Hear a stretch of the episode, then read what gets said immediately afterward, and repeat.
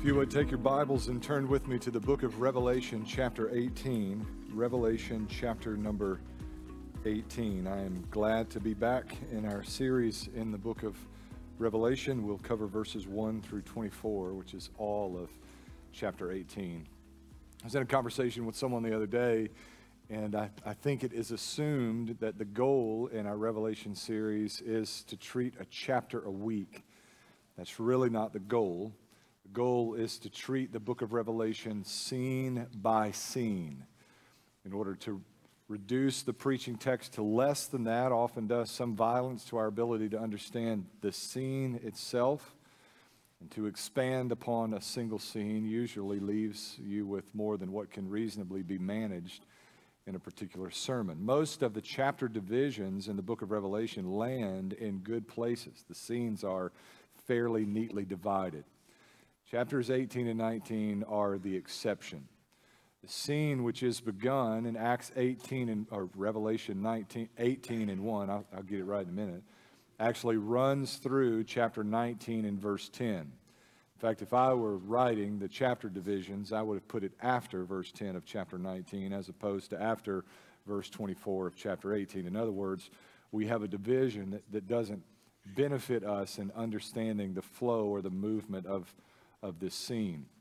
However, given the limitations of time, we are only going to look at Revelation chapter 18, and we will take up verses 1 through 10 of 19 next week. I point that out because most misunderstanding of Revelation is about missing the flow of the book and how a single scene is intended to convey usually a single principle or a single message.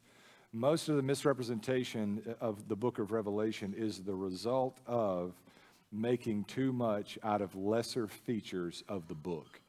What John has said with words in the Gospel of John, he now says with pictures in the book of Revelation. And I'm not suggesting to you that any of the lesser elements of Revelation don't bear significance. It's all of God's Word. But I've likened this in the past to a mountain scene. If you're looking at a painting, there is a mountain in this painting. You don't seek to derive significant meaning from the bush in the foreground or the bird in the background. Most faulty interpretation of Revelation focuses on the birds and the bushes, and it misses the mountain. It would be a tragic thing to look at a painting of a mountain and to miss the mountain, mountain. But it is all the more tragic when Jesus is missed as the central focus of the book of Revelation in favor of birds and bushes that may lie in the foreground or the background. So, our efforts at seeing these broader pieces of Revelation is just an effort at keeping the main thing the main thing. Revelation 18 and verse number one. If you found your way there, join me in standing as we read the Word of God together. After I saw after after this I saw another angel with great authority coming down from heaven and the earth was illuminated by his splendor. He cried in a mighty voice, "It has fallen. Babylon the great has fallen.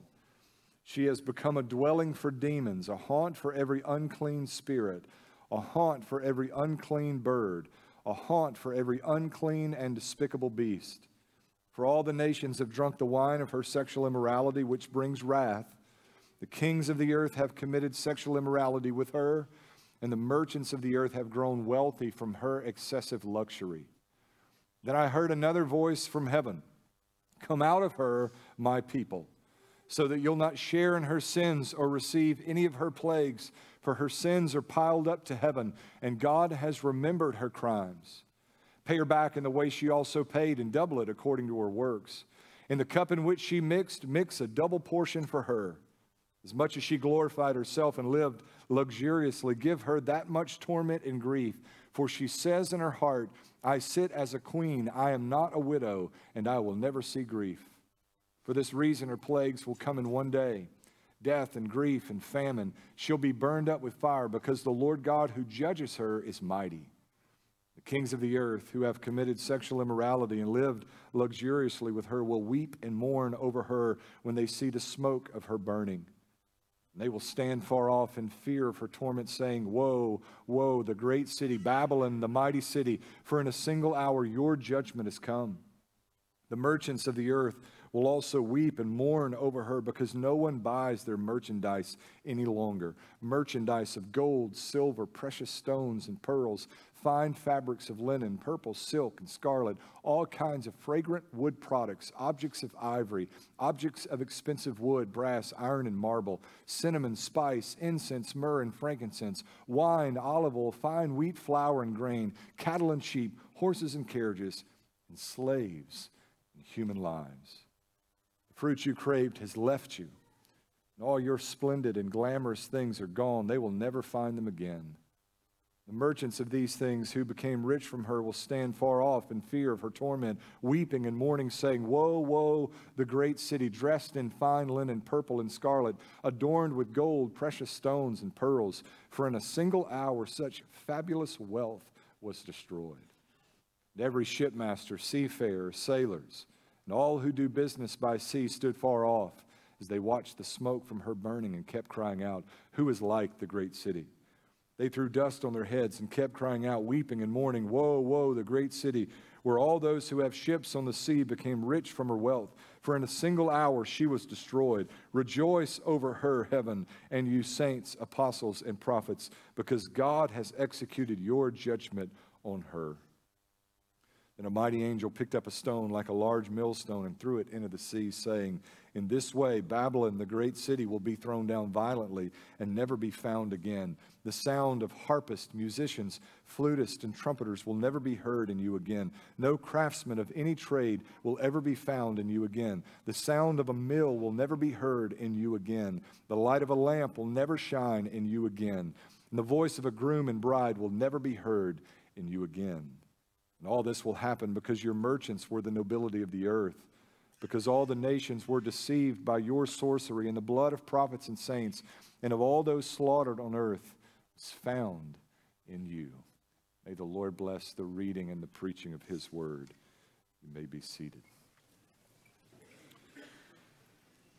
You may be surprised by the time we're done at the incredible relevance of this passage, how it speaks to this situation, to the life circumstances of Christians in much of the Western world and most assuredly the Eastern world today.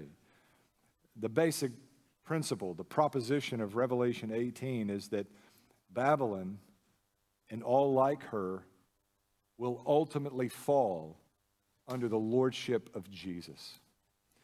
Babylon is first code for the city of Rome.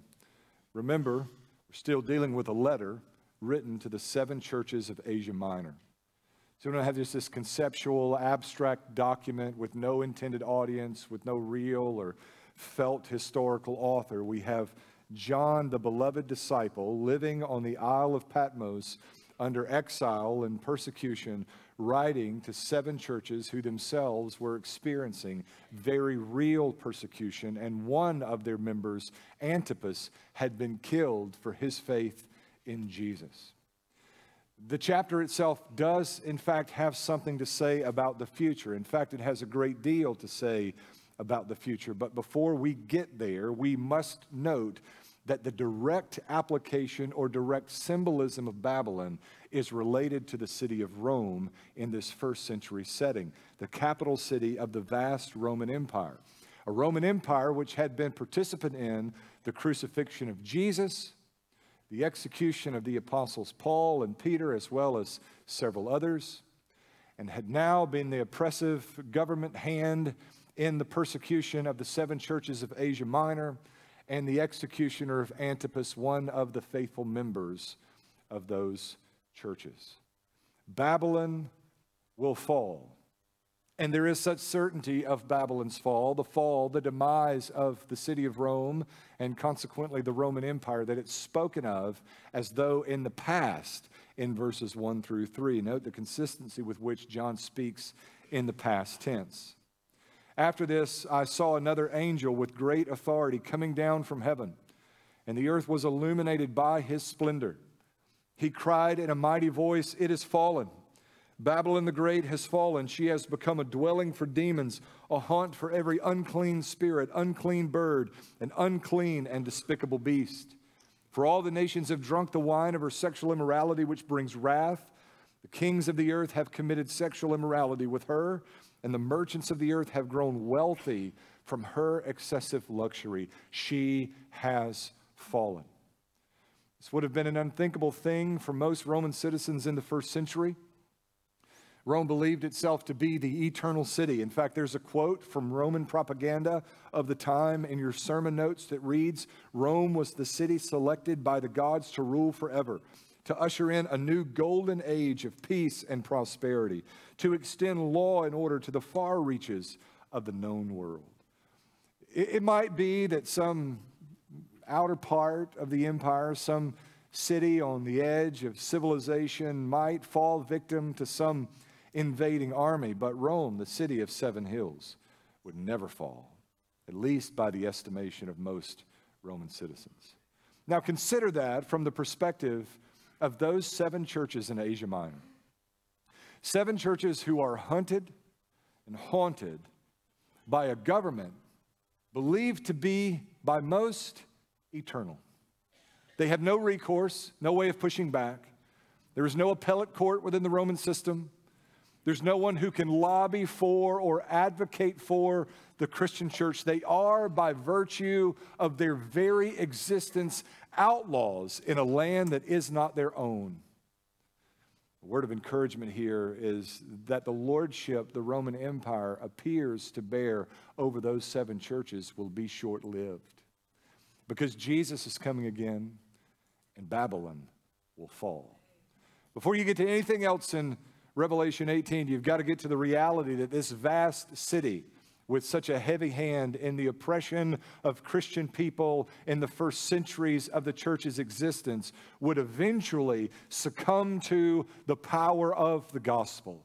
One of the beautiful things about history is looking back and seeing the way the empire itself succumbs to the preaching of the gospel.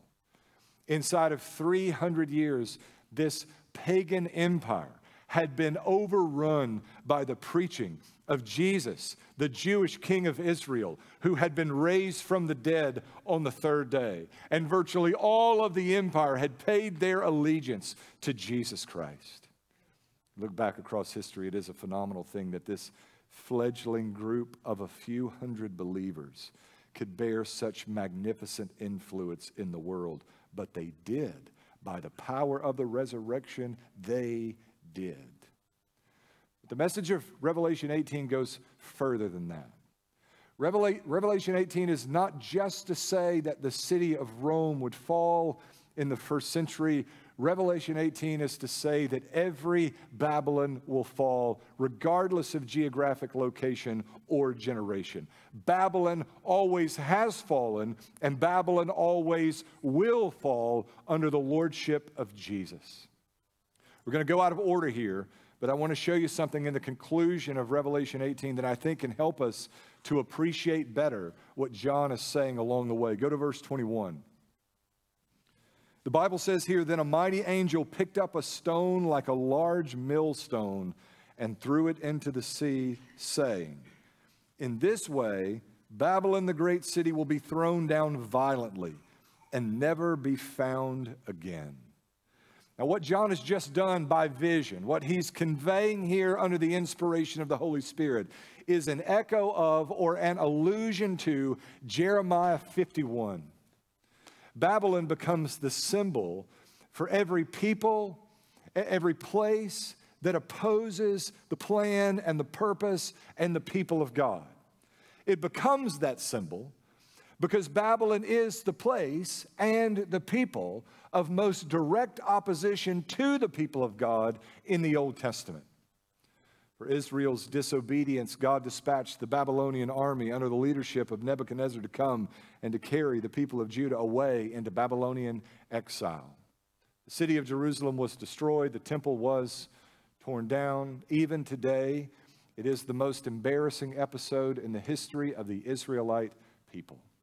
It was during that time that Daniel and Shadrach and Meshach and Abednego were carried away captive. It was during that time that prophets like Ezekiel and Jeremiah and Isaiah warned of this coming judgment from God, and even the promise that God would bring remedy to this judgment experienced and draw the people of exile back into the promised land. Jeremiah 51, the prophet prophesies of the destruction of the city of Babylon itself. And in order, in this prophetic way, to demonstrate the certainty of this prophecy, the assurance the people might have of the fall of Babylon, he took the written prophecy and he wrapped it around a stone and he threw it into the Euphrates River.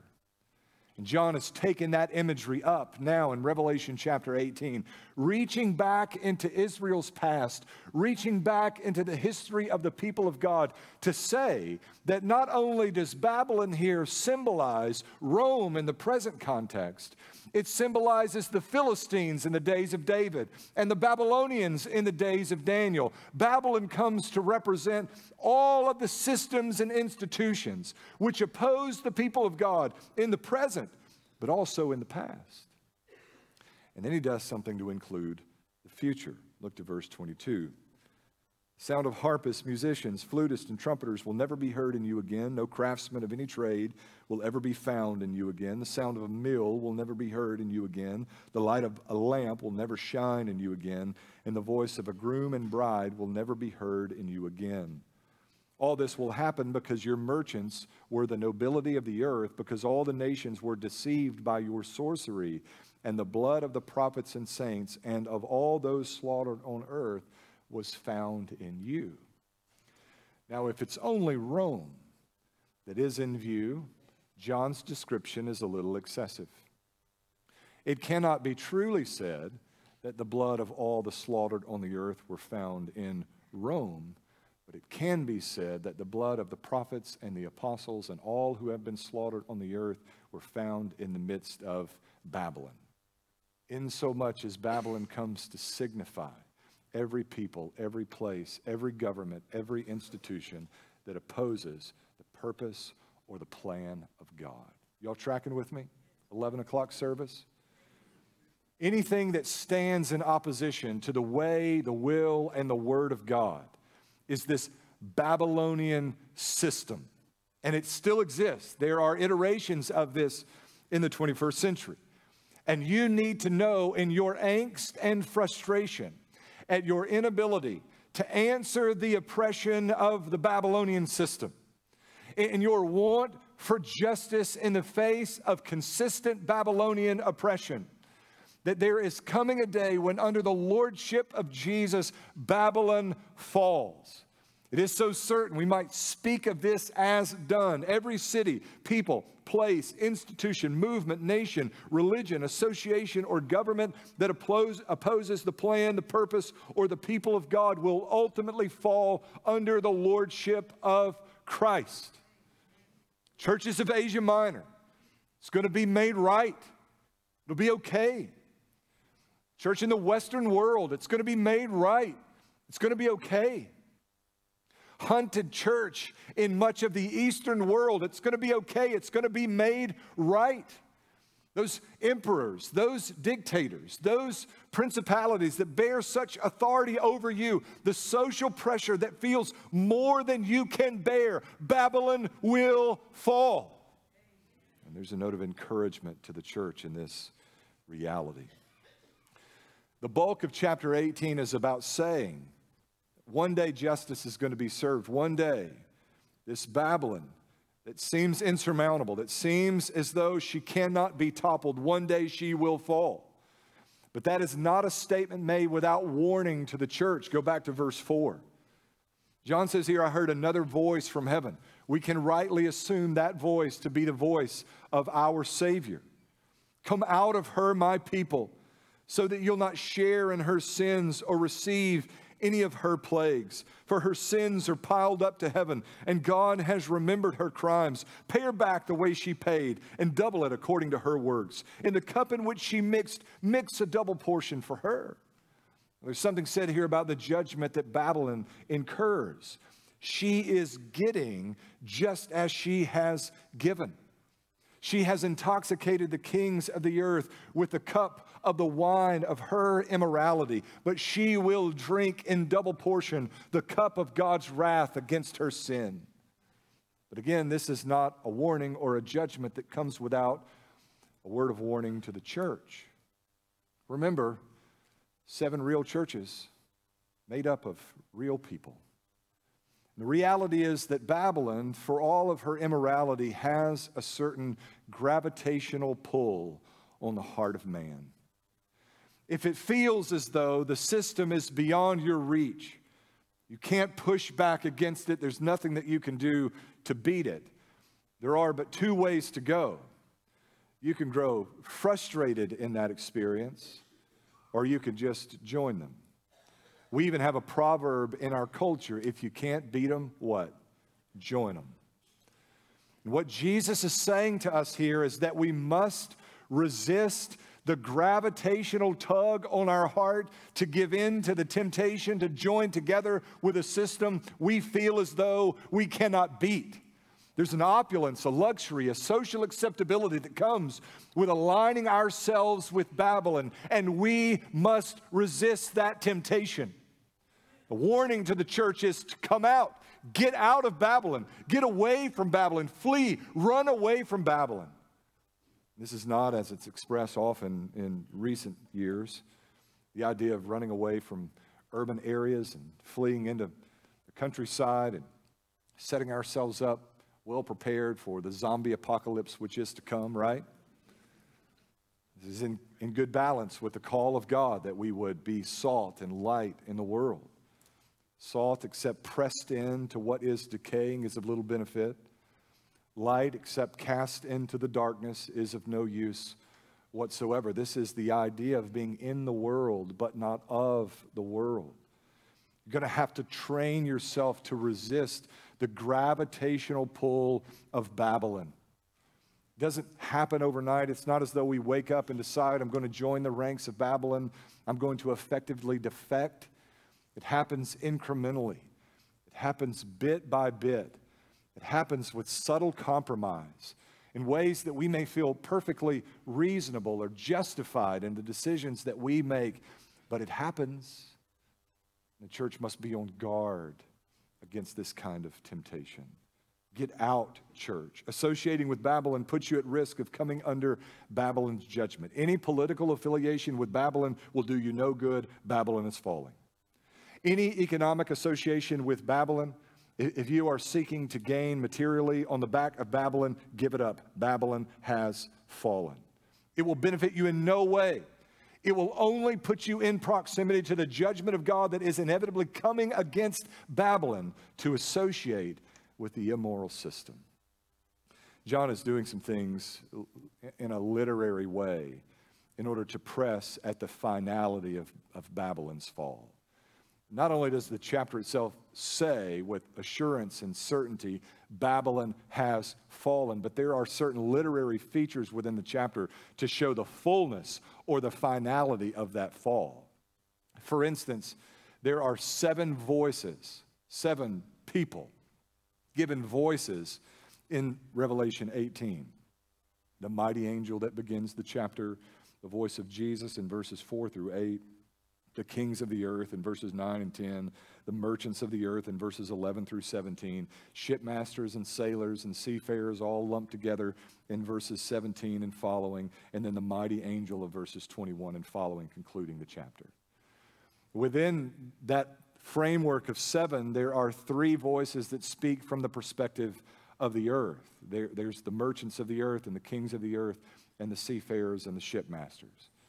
So you got John playing with, in this sort of literary way, these numbers that signify completion or fullness or finality. Three from the earthly perspective, seven total voices, all of which speak to the finality of Babylon's fall. There can be no mistaking, it cannot miss. She will fall, and she will fall forever. Babylon of the past has fallen. Babylon of the present will fall. And every iteration of the Babylonian spirit that ever arises in the history of humanity will likewise fall under the lordship of Jesus Christ. Look at the kings in verse 9. Kings of the earth who have committed sexual immorality and live luxuriously with her will weep and mourn over her when they see the smoke of her burning. They will stand far off in fear of her torment, saying, Woe, woe, the great city, Babylon, the mighty city, for a single hour your judgment has come. Note that they stand far off. the kings of the earth, the merchants of the earth, and the sailors, they all stand at a distance. Not only has Babylon fallen, Babylon has been abandoned. There is no one to run to her help. She is left lonely and burning away under the hand of God's great judgment. Look at verse 11. The merchants of the earth will also weep and mourn over her because no one buys their merchandise any longer. I just want to note here, I think this is an important observation.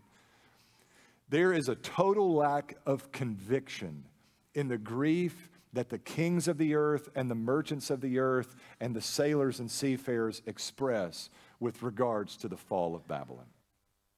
They only care because Babylon had served their financial benefit. Now, y'all listen. There, there are certain features of Babylon. In every generation, every iteration of Babylon has a certain pattern that may be observed. If, if you were to say, Brother Wade, can you give me an example of the spirit of Babylon that lives in our day? I would say, without flinching, in a, in a millisecond, I would say, yes, the LGBT movement is an example of the spirit of Babylon in our day. And there is a complete lack of conviction on the part of 90% of people who stand in alliance with that movement, with that Babylon of our day. You will never convince me that that much collective ignorance can exist in the world simultaneously. Anybody with one eye and half sense knows the difference between a boy and a girl. But because, yes, but because, but because it serves the financial benefit and the social acceptability of those who will parrot the propaganda of Babylon, they continue to say what they say. Total lack of conviction, no real concern. And, and this, can be, this can be observed in every generation's iteration of the experience of Babylon. Merchants of the earth will weep and mourn over her because no one buys their merchandise any longer. Merchandise of gold, silver, precious stones and pearls, fine fabrics of linen, purple silk and scarlet, all kinds of fragrant wood products, objects of ivory, objects of expensive wood, brass, iron, and marble, cinnamon, spice, incense, myrrh, and frankincense, wine, olive oil, fine wheat, flour, and grain, cattle and sheep, horses and carriages slaves, and human lives. You may be reading that list and thinking, John, this is a little excessive. I don't need the first century version of the S&P 500. You could have just cited a few examples of commerce and trade. That would have been sufficient for me. But what John does is rhetorically effective in giving us this itemized list of all that is traded for and almost incidentally, although quite intentionally, including at the conclusion of that list, slaves and human lives, is quite effective rhetorically in demonstrating to us the immoral and unethical nature of the Roman system of economy. This is, this is not an economic system that, that can be immoral when it, it's in its excessive state or it can be taken to excessive lengths and therefore become unethical. This is an economic system which is on its face, by nature of its very existence, unethical and immoral.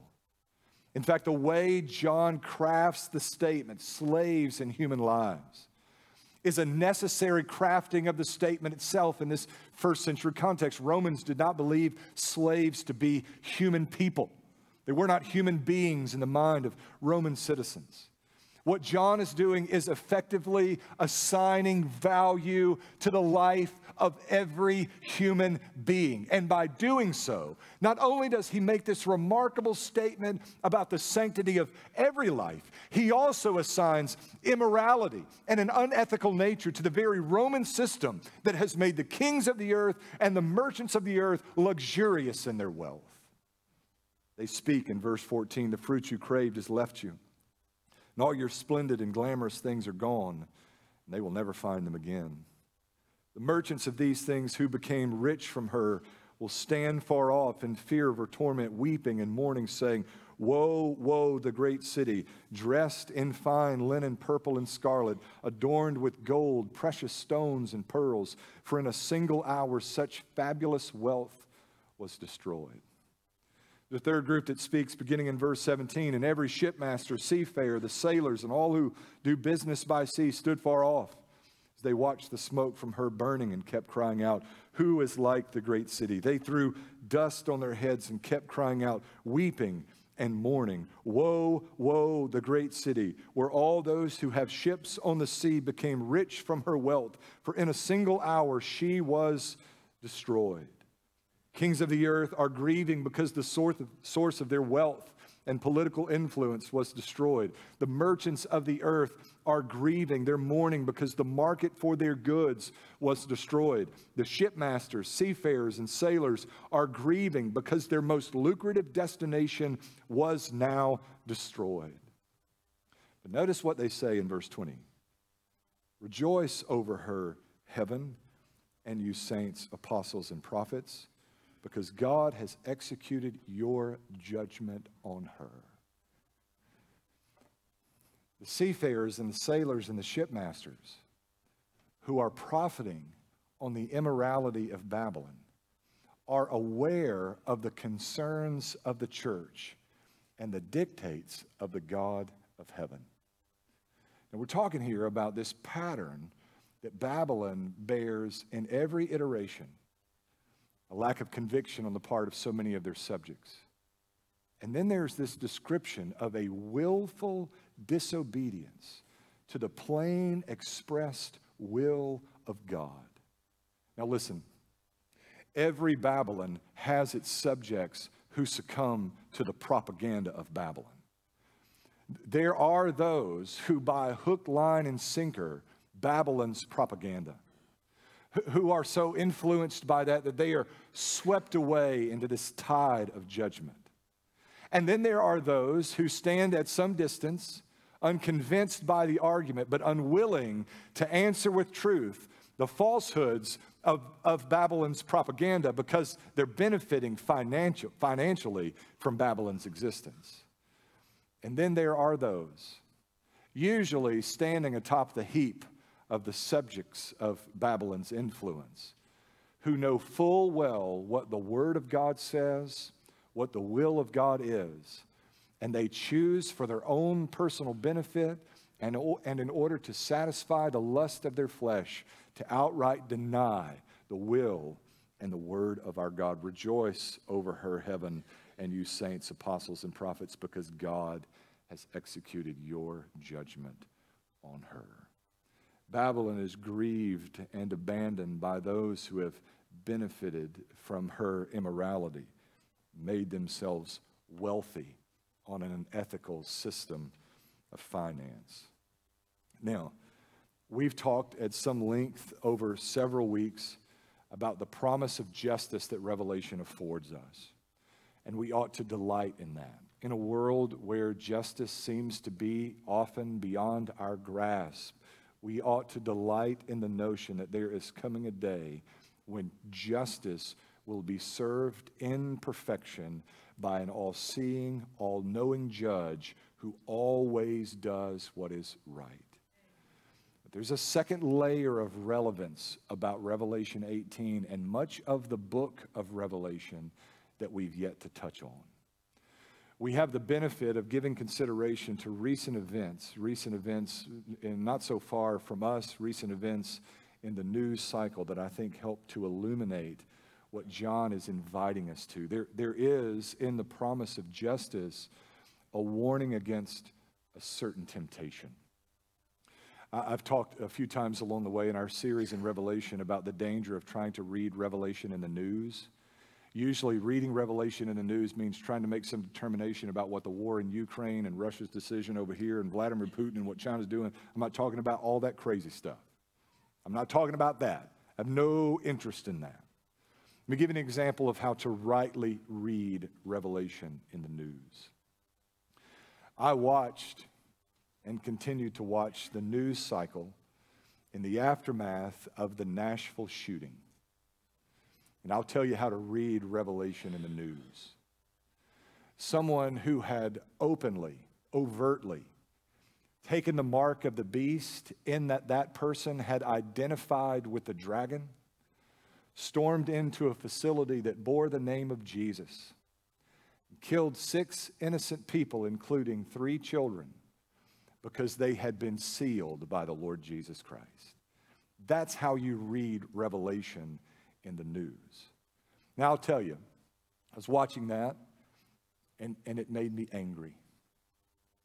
In fact, it still makes me angry, to be quite honest with you. I was watching the report in the news of the death of the assailant came across the screen, and I said audibly, Well, good. That's, that's the way I felt in the moment about what unfolded. The, the only good thing to come out of that whole encounter was the death of the assailant. I, I was angry, and to be frank, y'all are more spiritual than I am, but it made me want to do something about it. You know what I mean? And here's what I'm telling you this morning that when Revelation promises the people of God justice, it is at the same time warning us against that human impulse to take vengeance or vindication into our own hand. Do you know what it was that made me want to do something? It was not the Spirit of God, it was the Spirit of Babylon. And the great danger that must be observed is that the Spirit of Babylon lives in the heart of every soul gathered here. And here's why it's a great danger that you might feel compelled to do something. Because the only way that you can really take up the weapons of this world's warfare is to lay down the weapon of our spiritual warfare, which is the message of the gospel. And I'm telling you, that is a far greater weapon in the hand of the saint than anything you might otherwise take up. And I'm just, I'm just telling you, at, the heart of Revelation is a warning that we not revert to old and slavish ways in the advancement of the kingdom, but that we trust with eyes of faith the truth of the gospel and its power to effect change in the lives of those who may have the hardest of hearts. He saved you, He saved me. He saved Paul on the way to kill Christians by the power of the gospel. God changed his life. And you and I were hell bound haters of God. You scorned the people of God. You mocked and scorned them. You laughed at their efforts to faithfully, faithfully obey the God of the Bible. And God saved you. God saved you. And I'm not telling you that there's not some righteousness about the anger that we feel when we see such things, but when that anger begins to cross the threshold, where we're leaning more strongly into the weapons of this world's warfare than the weapon that is the gospel of Jesus Christ, boldly borne forth in our hand, we've crossed a dangerous line.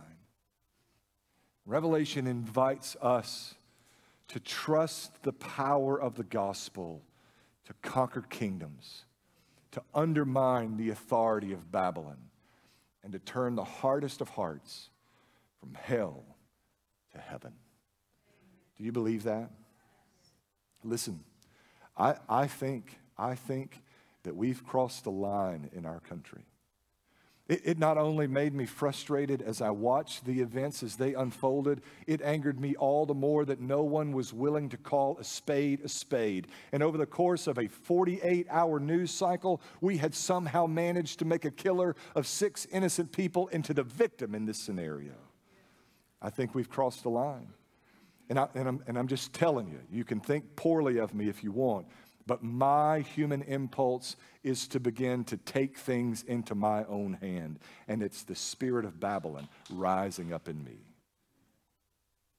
Church, we've no guarantee that things are going to be swimming and beautiful for us in this experience. In fact, the Bible says that all who desire to live godly in Christ Jesus will suffer persecution. And when it comes, when it comes, and it will come, the temptation will be to join them in light of the fact you can't beat them, or to take matters into your own hand, which is a losing effort. What the gospel has invited us to do is to risk life and limb because anything we might forego, God will give back in the power of resurrection. Let's go to Him in prayer. Father, thank you for your word and for its truth. Thank you for the privilege of gathering this way. Embolden our hearts, Lord, in the gospel. Help us to believe with great depth, with confidence, with a security that, that rests in Jesus and is willing to say, Vengeance is mine, thus saith the Lord.